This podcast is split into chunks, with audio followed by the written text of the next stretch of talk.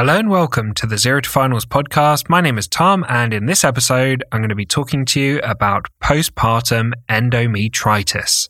And you can find written notes on this topic at zerotofinals.com slash endometritis or in the postnatal care section of the Zero to Finals Obstetrics and Gynecology book. So let's get straight into it. Endometritis refers to inflammation of the endometrium, which is the lining of the uterus, usually caused by infection. It can occur in the postpartum period, as infection is introduced during or after labour and delivery of the baby. The process of delivery opens the uterus and allows bacteria from the vagina to travel upwards and infect the endometrium.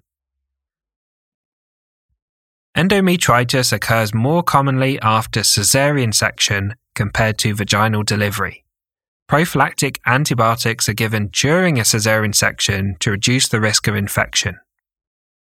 Endometritis can be caused by a large variety of gram negative, gram positive, and anaerobic bacteria.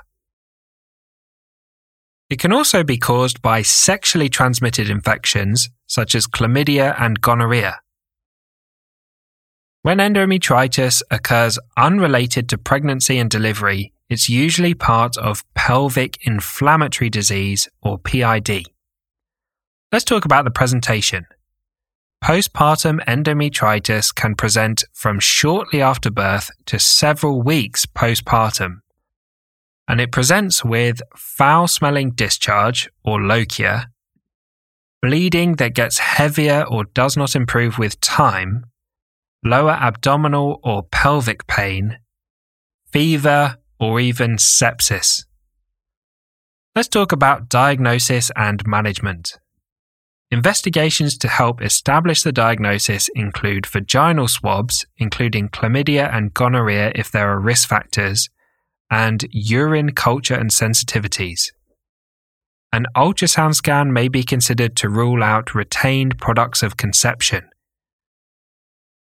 Ultrasound is not helpful in diagnosing endometritis, but if there are retained parts of the placenta that are causing infection or bleeding, the ultrasound will be useful.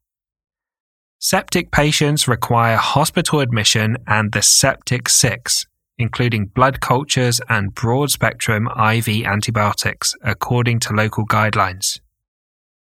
A combination of clindamycin and gentamicin is often recommended. Blood tests will show signs of infection, for example, raised white blood cell count and a raised C reactive protein or CRP. Patients presenting with milder symptoms and no signs of sepsis may be treated in the community with oral antibiotics. A typical choice of broad spectrum oral antibiotic might be coamoxiclav, although this would be less suitable if they're at risk of chlamydia or gonorrhea.